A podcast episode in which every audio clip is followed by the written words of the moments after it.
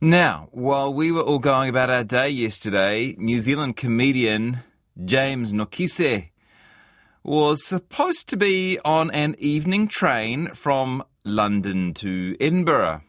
Now, the journey time for that is usually just under six hours, five hours, 41 minutes to be exact. But 10 minutes into the journey, the train manager said over the speaker that they'd heard from passengers that the train they were already on had been cancelled. James Nokise picks up the story. Hi, James. Hi, Jesse. Uh, yeah, it's um, it's very surreal when you get an email that the train uh, that you were traveling on has been cancelled. Very Twilight Zone. Is that how you first found out? Yeah, yeah, that's how we all found out. So we're all sitting on the train, um, and it's a pretty smooth ride, if I'm honest about it. And then uh, an email came through from the company saying your train's been cancelled. Yeah. And a couple of the guys uh, got the attention of the the train conductor, and they said, um, uh, "No, we haven't heard anything about that." And Uh-huh. then, uh, yeah, a few minutes later, there was a big announcement going. Uh, the rumors are true. I think I'll, I'll remember that for the rest of my life. The rumors are true. How bizarre. And so what happened then?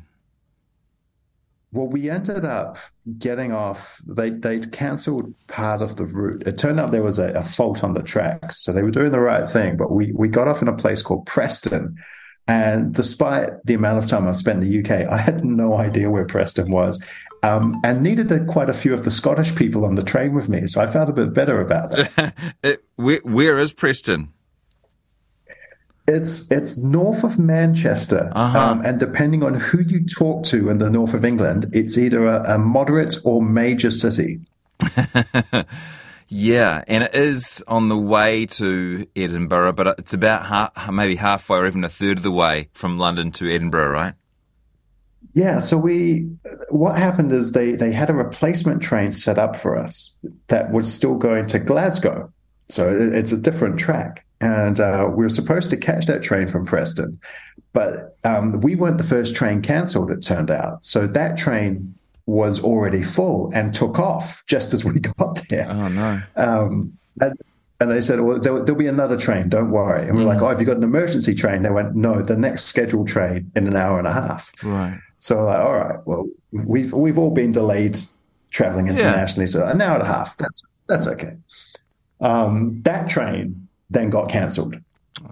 And it turned out that was the last train uh, north, uh, to quote them, just north. how many how many passengers are on the platform? Uh, this this is not making it melodramatic. There there was a couple of hundred people. Um, And and So uh, like, yeah, was there food? How's everyone doing? Food and water, and I, I guess there's toilets on the uh, at the Preston No. station. So, so there's there's toilets there. Um, the, the toilets were terrified. They they they weren't ready for us. Um, there was there were cafes there, but but they were shut except for one coffee stall, and it was like a scene out of Simpsons. It was a one coffee stall with these two teenagers who were who were manning it, who were just like, "Oh man, um, do you guys want paninis? What do you?" So, so that's sixty flat whites, fifty-five long blacks. Yeah. Okay, so and so I'm- the- I'm- yeah, carry on. The, the the train company's now got a big problem. It's got two hundred passengers. I guess they're responsible for. I hope they felt responsible for um, that they somehow got to get to Edinburgh. Well, no, because they there was just no communication. What happened? Well, this is not the first time this has happened. It turns out, Jess, what I found myself in was also quite a political situation. There's been a big kerfuffle over here about the trains, particularly the train company, who are in charge of everything.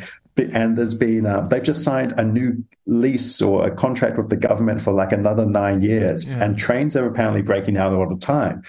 Now I'm a rookie in this situation. I haven't I haven't been on a British broken down train. So there there's veterans and they're all saying, get a coffee now, mate. You're not going to be home for, for hours. Get a coffee now, get some food. And it's so surreal because the staff can't give us any information because it has to be official.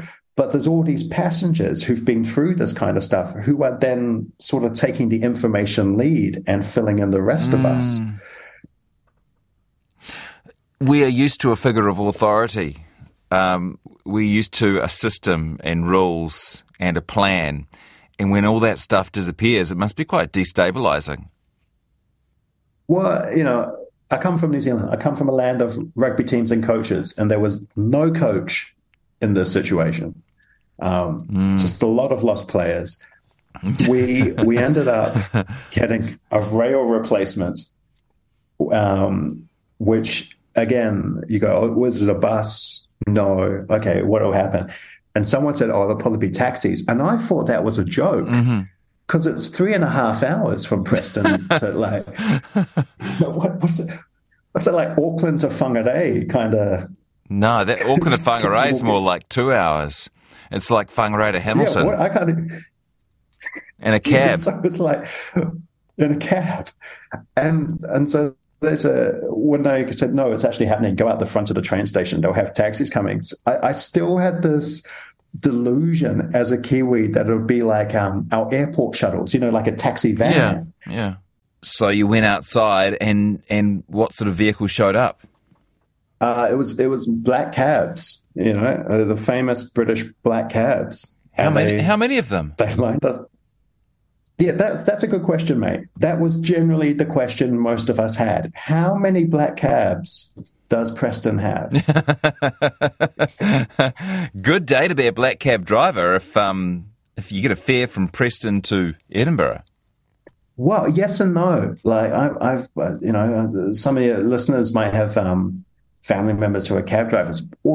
Giant, giant fare, but um, a long drive. Yeah. So three and a half hours there, three and a half hours back. Yeah. As far as I can tell, no accommodation sorted for the cab drivers either. Mm-hmm. So I think I think some got interviewed over here, and they were getting in at about six a.m. in the morning. Oh, it's made the news, has it? Uh, over in the UK. Yeah. It, it, it, has been all all over the news. It has been. Uh, I, I, think Preston is Preston is trending on Twitter. Um, I have never done so much in all of my Edinburgh Fringe festivals. I have never done so much British media uh, in in many years. Gosh. As I have in the last twelve hours. Well, we better cut to the to um, the chase then. So you jumped in a cab and you got to Edinburgh. I, I, got to, well, look, there was a, a couple of issues. Uh, one, um, the cab driver had not ever been to Edinburgh in his life. um, yeah. Uh, and two, and two, his GPS was going rogue. Come on, really? Because it's actually some. So looking on the map, up, it's some pretty nice country. You go through, go past the Lake District, for example. Oh, oh! I wish we had. Um, well, I don't know. I can't tell you where. This is why I ended up tweeting the whole scenario because I was in the cab and the guys had fallen asleep. The other three guys I'm sharing this cab with had fallen asleep. And I just thought this was really surreal. And so I was just tweeting out, you know, we're on this road now. And people like, give us updates. You know, people are getting invested. Make sure you get to Edinburgh. And I started tweeting about these roads I'm on in Scotland. And this guy messages back going, mate, I don't know what road you think you're on. That's not the A70. and it's about two o'clock in the morning at this point. We try and course correct and we come onto a main road, and then a barrier shows up and the whole road is closed. Oh, and we end up ah, going no. on these British, uh, you've spent time in the UK, the British like back roads, the farm roads, you know, the postman pat roads. Yeah, that, I mean, that happens in New Zealand sometimes. You think you're doing something sneaky by travelling late at night and you don't realise that half the motorway is closed down for roadworks. So now I'm in a black cab in the middle of Scotland on a postman pat road with three strangers, and we've all got our iPhones and whatever out trying to like show the cab driver our version of maps, which is different to his GPS. And you know, long, long, very stressful story short. I ended up getting back to Edinburgh at about three thirty in the morning, um, eleven hours after I'd got on the train in London in the wrong vehicle. Exhausted?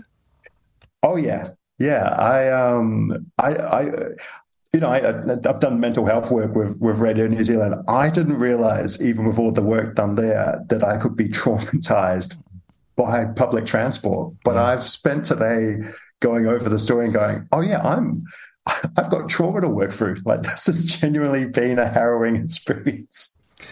Um, the Guardian estimates 75 cabs. They reckon the fare was about £277. That's £20,000 in total.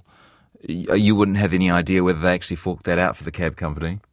Look, I, I hope it was more. I'll be honest uh, to you. I think I think those cabbies deserved a, a bigger fare for, for what they had to do. Yeah. Um, and, and we're all getting refunds, or the passengers. So huh. I don't know if they've got the cost in there of what that is either. Uh, but it's it's a staggering amount of money, and apparently it's happening on a pretty regular basis. So I, I don't know who's in charge. Even as a comedian, I know that is that is bad money management. Yeah. Important question: Why were you heading to Edinburgh, and was it worth it? Uh, I was I was heading to Edinburgh. I'd been um, doing Rugby World Cup stuff in France, and then I'd had a couple of meetings in London. And I was heading to Edinburgh because my wife is working on a show uh, up up here. Uh, so even getting in at three thirty in the morning, it was absolutely worth it, mate. Mm-hmm. Good stuff. Have a decent sleep tonight. Thanks so much for telling us all about it, and we hope the journey home is less eventful.